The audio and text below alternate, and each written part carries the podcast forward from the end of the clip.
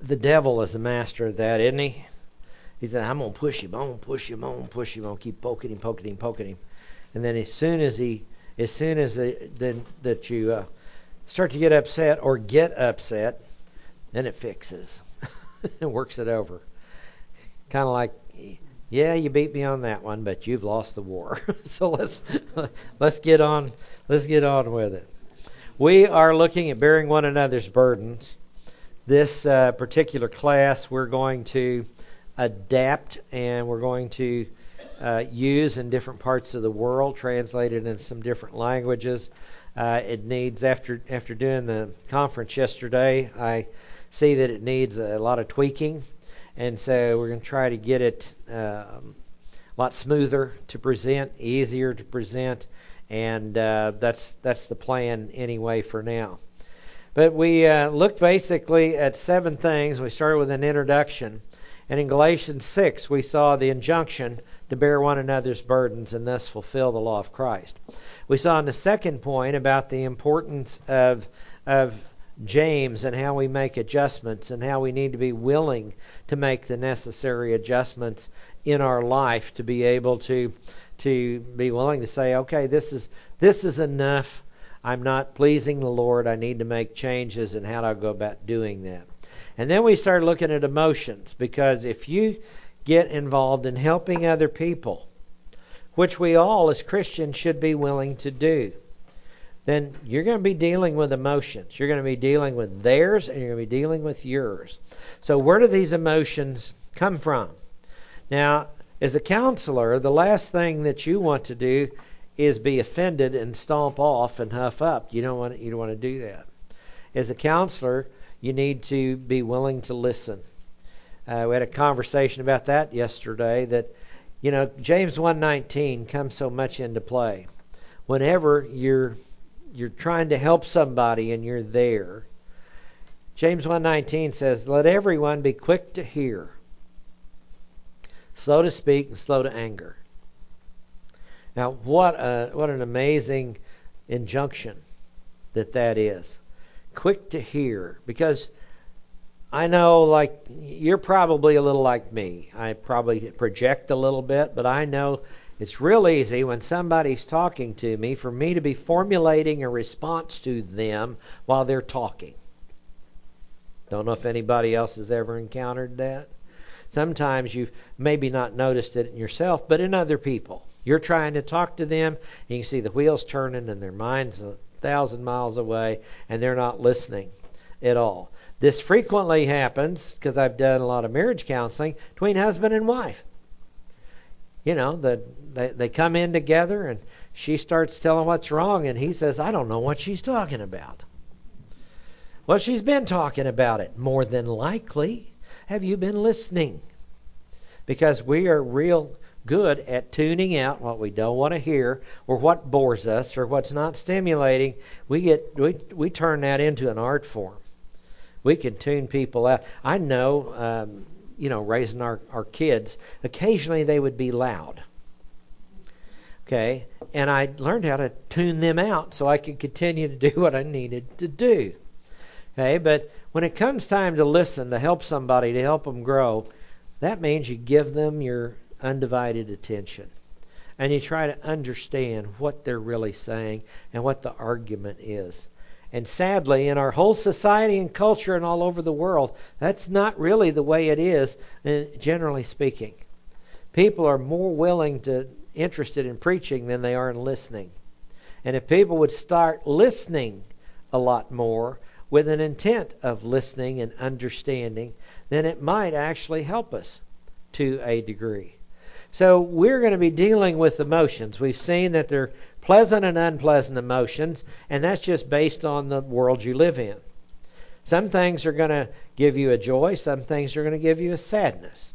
Some of those lack of pass interference calls last night, depending on which team that you were on, or the call of some of them might give you a joy or a sadness just based on the events. Some things are just normal responses to the events of the circumstances of life. Now, if you should have a pleasant feeling about something and you don't, That's where people turn evil into good and good into evil. And if you if you do that often enough, you become a psychopath, and that's not what what we want. Unpleasant emotions should produce that in us. Now, as we encounter life, we don't value our life. We shouldn't test our life or evaluate it based on how I feel. Okay? Because we're going to feel good and we're going to feel bad at times. Now, sadly, a lot of Christians feel that way. Uh, they think that way. They think, well, I feel good today, therefore I must be saved. I grew up with a bunch of people like that. And they knew what the Word said. They did know what the Word said, but it's all based on whether they feel good or not today. I'm sorry, but some things are just unpleasant, and it doesn't have anything to do with whether or not you're saved. Whether or not you believed in Christ is what it has to do with. And once you've done that, then it's time to, to, to grow up and to learn from that. But we've we've learned that there more importantly is constructive and destructive emotions. How we respond is how we should respond. We should feel those things. We should examine our our feelings to see whether or not we're in the faith. Now, don't spend your whole life examining your emotions. Otherwise, you're going to hide in a closet, never come out of it. And sometimes emotions do need to be buried, especially if you're a first responder. If you're going to be a counselor, if you come on a situation, you've got to put your emotions in check real quick to deal with the issues at hand. But it doesn't say bury them and stuff them and try to forget about them. We need to process them. So it's okay to feel them. And it's okay to examine them. But then we need to figure out how to respond or express them. That's what's important. Because sometimes bad things happen to good people. Have you ever noticed that? And sometimes those bad things are traumatic and they are very bad. But the question is not whether they're pleasant or unpleasant. That's defined already. It's whether it's going to be constructive or destructive to yourself and others. Hebrews 12:15 says, "Let no root of bitterness springing up cause trouble, and by it the many be defiled." That's a person that has processed their emotions in such a way they become destructive to themselves. A root of bitterness springing up inside of us because we have unfulfilled expectations, because we wanted it our, our way to go this way and our way went that way, and we we wanted all these things and they're unfulfilled expectations. So we end up mad at God, mad at the world, mad at everybody else, don't trust anybody, won't give won't give any trust to, to other people, and that's where we find ourselves trapped in one of these zones of slavery because that's all it is. It's a slavery. Might as well be behind bars. It's a slavery. So, process the emotions.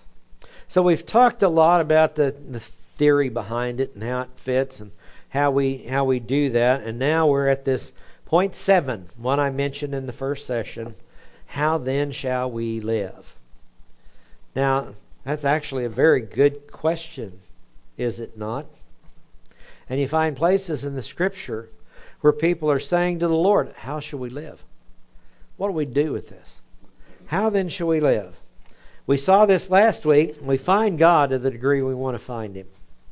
That's what happens. See, we, we often talk about trusting God, but we practice negotiation with Him. What can I do? Give me $3 worth of God. What can I do to get him off my back today so I can do what I want to do? And I'll talk to you again tomorrow, God. I know we never say that consciously, but unconsciously, that's what we're thinking. Okay, I don't want to get out of out of line. I don't want to make a misstep. Here we go. But Lord, what can I do today to keep you off my back so nothing bad befalls me? It's not the way to approach life. We should come to believing uh, believing that God rewards those who earnestly seek Him. Hebrews 11:6 makes it very clear. Okay, without faith it's impossible to please God, and He rewards those who diligently seek Him. But we want rewards now. That's part of our what we've been indoctrinated with in our society. If we do something good, we want them now. I, I find it interesting about the wake up call sent to some people through uh, um, through a thing called Twitter. I'm sure some of you have heard something about that somewhere along the line. I, I I never worked for a boss any time in my life that had a yoga room and wine on tap. And said, just go take care of yourself. I was calling on businesses once in one of my former lives, trying to sell stuff door to door, and I went in there and it was lunchtime, and this guy had about a dozen employees, and they were all laying down on the floor with all the lights off, and they were going through some type of meditation or something like that. And I thought, uh, you guys don't need what I've got. And I went back out the door. I thought this is this is crazy, but you know, for a boss to expect somebody to work, isn't that isn't that what it's supposed to be? Okay, not just slide through. If you're getting paid to do something, you know the the, the unions often say an honest day's work for an honest day's pay. True statement. But it should be an honest day's work in order to get an honest day's pay. That's what it, that's what it should be, and that often gets left out. Sometimes people are uh, they get away with as they, they do as little as possible to go to get a paycheck. That is not what Christians are supposed to do at all. Colossians 3:23. Do your work heartily as unto the Lord and not as unto men. So, no matter who you're working for, we should want to do our job as well as we can possibly do it. That should be our attitude and our mindset. And I know if you start doing that, I learned that in high school, uh, back working in a gas station.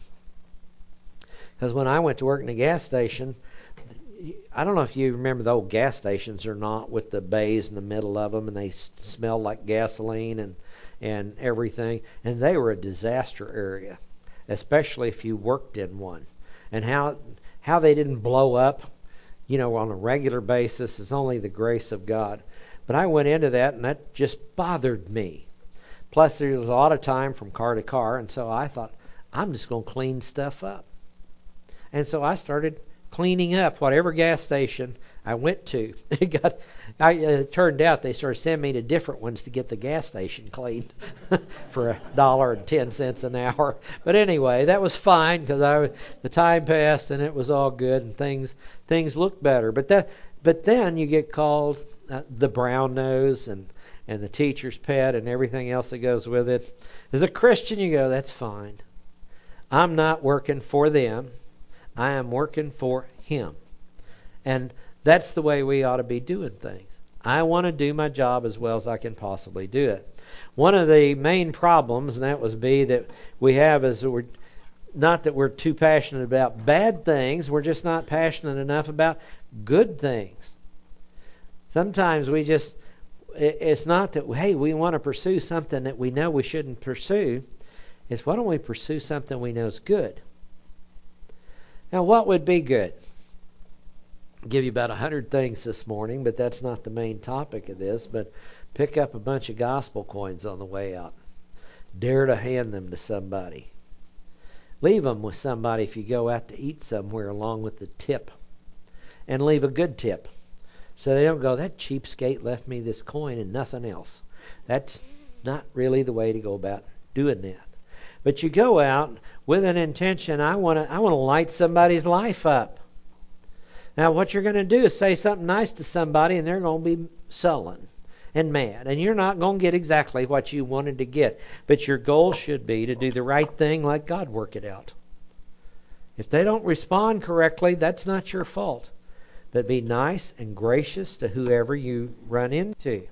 The fallen structure within us has dulled our appetite for what's really good. It's dulled our appetite for what is really good. And that's part of our sin nature, part of who we are. We've looked at that.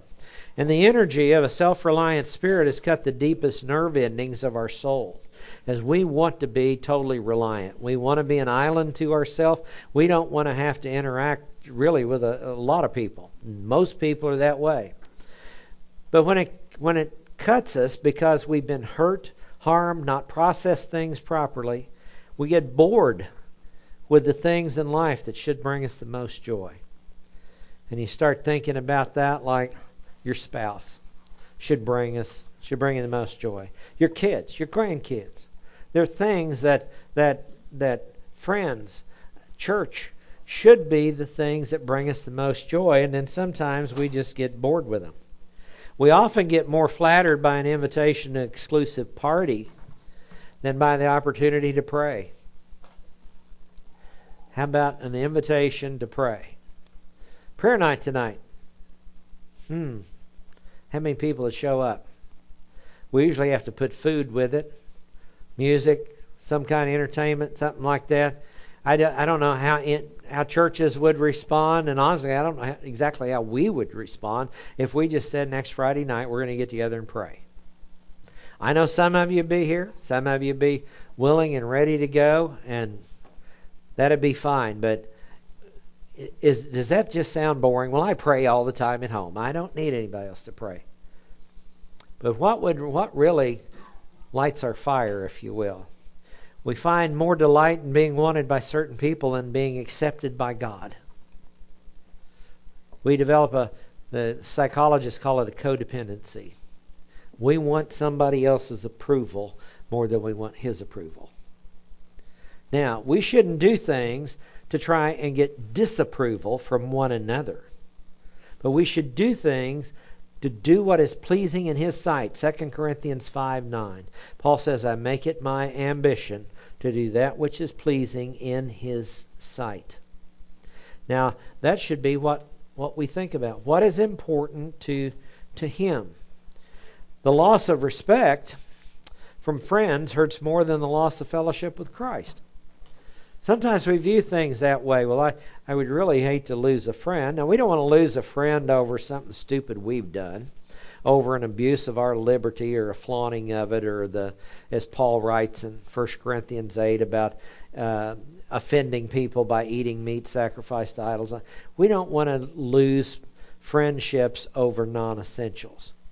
Hey, that shouldn't be what we want to do. But sometimes we, what is our main thing? do we put more effort and thought and prayer into that than we do about, Lord, how do I get closer to you? Draw near to God, and He'll draw near to you. And that command is an active draw near. That says you do it. Don't wait on Him, He's already there. you do it. It's kind of like the dinner's already set. But are you at the dinner? He said, Behold, I stand at the door and knock in Revelation 3. We open and let me in so we can have fellowship around the dinner? He's already there and he has the meal prepared. Getting a promotion at work more meaningful than watching God work through us to encourage somebody. When things become more important about our secular life than our spiritual life, we should be more interested in helping other believers and encouraging other people as as they need it, bearing one another's burdens like what we're studying. Those one another commands or principles that we find. Encourage one another, build up one another, bear one another's burdens, love one another. 26 of those positive commands that are found in there that are all designed to build relationships. How about the joy of giving's been replaced by the pleasure of getting? Would we rather give something away or get something? There's a passage in Ephesians 4 that says, work a little extra so you'll have a little something extra to give. Boy, that's a novel thought, isn't it? That's a novel thought. So we'll have a little something extra to give. Normally, that's not what happens, is it? We start off thinking, gosh, if I just put in a little more overtime, I can buy this, fill in the blank. Or I can do this, fill in the blank.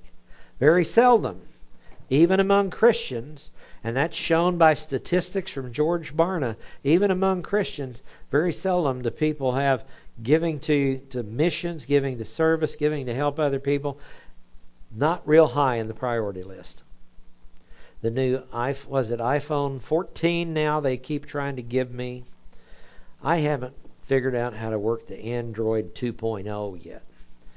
And I carry it and it's paid for and it works and so yippee.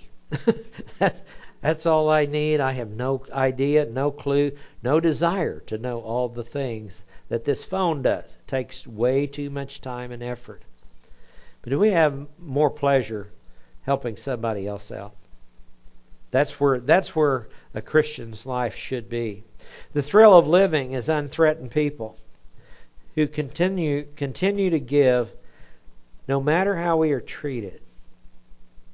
Now, see, the test is this Christ like? Is this Christ like? How was he treated? He was treated like a criminal, was he not? He was treated with disrespect. Can you imagine someone having the audacity to slap the creator of the universe?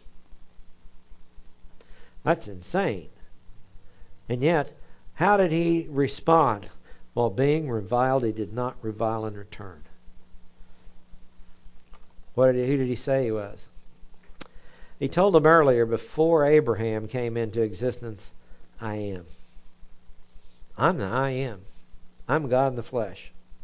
And they say, no, no, no, you can't be. That's blasphemy. They picked up rocks to stone him and all that. And he quoted a verse to them, and he says, You are gods. Doesn't the Bible say that? How can you get after me by saying I'm the Son of God? Huh. Got to stop and think on that one, don't you? Because it adds a little note, and the Bible doesn't lie in there. You are gods. In other words, what does he mean? You're gods in your own mind. Because when you set aside the Word of God and decide that your opinion is more valuable and more authoritative than what the creator of the universe had inspired and had written down, when you do that, you're acting like God. So if you are God, do the things of God. Because what was Jesus doing? He was God, and he was doing the things of God. He was healing the man born blind, he was raising the dead. He was feeding 5,000 with a few loaves and fishes. That's who he was. He was doing things only God could do. And yet they they missed him. And see, Jesus, he had to have a smile on his face. A lot of these pictures portray him walking around with a long face and stone face. Now, I think he had a blast. Why? Consider it all joy. What had he done? He saw people's lives transformed by the message. That's what he did. So there was a joy about him. And you know what? Even though they were out to kill him, he was unthreatened. Now, what about you? Does every little thing threaten us? Are we walking around as more than conquerors? Not because of who we are, but because the one we believed in. And we are entered into union with Him. It's called positional truth. The moment we believe in Christ, and we are more than conquerors. So, like David said, what is man able to do to me? Nothing. Are you able to live life unthreatened? Well, The thrill of living is unthreatened people who can continue to give no matter how we are treated. Stirs us less than the chance to protect ourselves against assaults on our dignity than, and affirm our value. We're more interested in what people think and say about us than what we are doing to honor the Lord. Now, this is the typical end result of a fallen nature. But the godly nature is what we're after, right? How then do we live? It is through thoughts, it's through speech, and it's through actions. Rather than finding God, we prefer to relive our uh, relieve our terror of life by making money and friends. See, instead of going after God and that becoming the all all consuming thing, and we want to know Him like Paul, Philippians chapter 3, in prison, and he's talking about maturity, Philippians chapter 3, and he says, What I want more than anything is that I may know Him and the power of His resurrection. Now, Paul arguably was the greatest theologian that ever lived. And he's been at this for almost 30 years now. He's had time to think in prison. And he says, I am not as mature as I need to be. That's what Paul's saying. So, some people don't want to find God to that degree. Most people don't. But what do they do? There's a hole in everybody. It's called a God hole. It's been talked about for a long time. Only God can fill. But if He's not filling this hole in our life, we're going to try to fill it with fame, fortune, power, and pleasure. That's the way it happens. We express our rage at God by arrogantly trusting ourselves. And some people say, I don't rage at God. No, you just try to ignore Him. Try to try to leave Him out of the picture, out of the equation. We have a dinner and He's not invited to it have a funeral. And the Lord Jesus only gets mentioned whenever they play a song by James Taylor. Won't you look down on me, Jesus? Won't you help me take a stand? Help me make it through another day? That's a disappointing funeral. Because that person had no regard for the creator of the heavens and the earth and the universe. Is there a rage at God? I think a lot of people get mad at him because they're not him. And if we go back to the original problem of Satan, which we know is arrogance and the five I wills of Isaiah 14, and we know that. I think it went a little farther than that. The arrogance, I think, was not the first sin. That's where it manifested. I think it was envy. Because he had everything. Ezekiel 28 except he wasn't God. And so, what did he say he was going to do? I will be like the Most High. I will ascend up Mount Olympus to the recesses of the north. I will be, I will be, I will be. And his arrogance actually led him to believe that he could bring God down and raise himself up. And we've seen where that's led. We've seen where that's led. Now, that's the fallen structure. How then shall we live? And while we had some models previously that were things that give a good explanation of how we think, how we live, what we do, this is putting the shoe leather on it. Because what you're going to find here are Bible verses to go with these points of how then shall we live. And that's what we're going to continue with next week. Let's pray. Father, thank you again for your love and grace and mercy and all your blessings, all your tests. Father, we, um, we know that it is a fallen world, but Father, you've called us to be lights in the middle of this world. So, Father, I pray that that's what we would be. I pray that we'd have the courage to step out of the shadows and not be obnoxious, but, Father, be there and be available to be used. We know you don't need our ability, but our availability. And so, Father, I pray that's what we would be and that we would be willing to speak up and honor our Lord Jesus Christ. For we ask all of this in Jesus' name. Amen.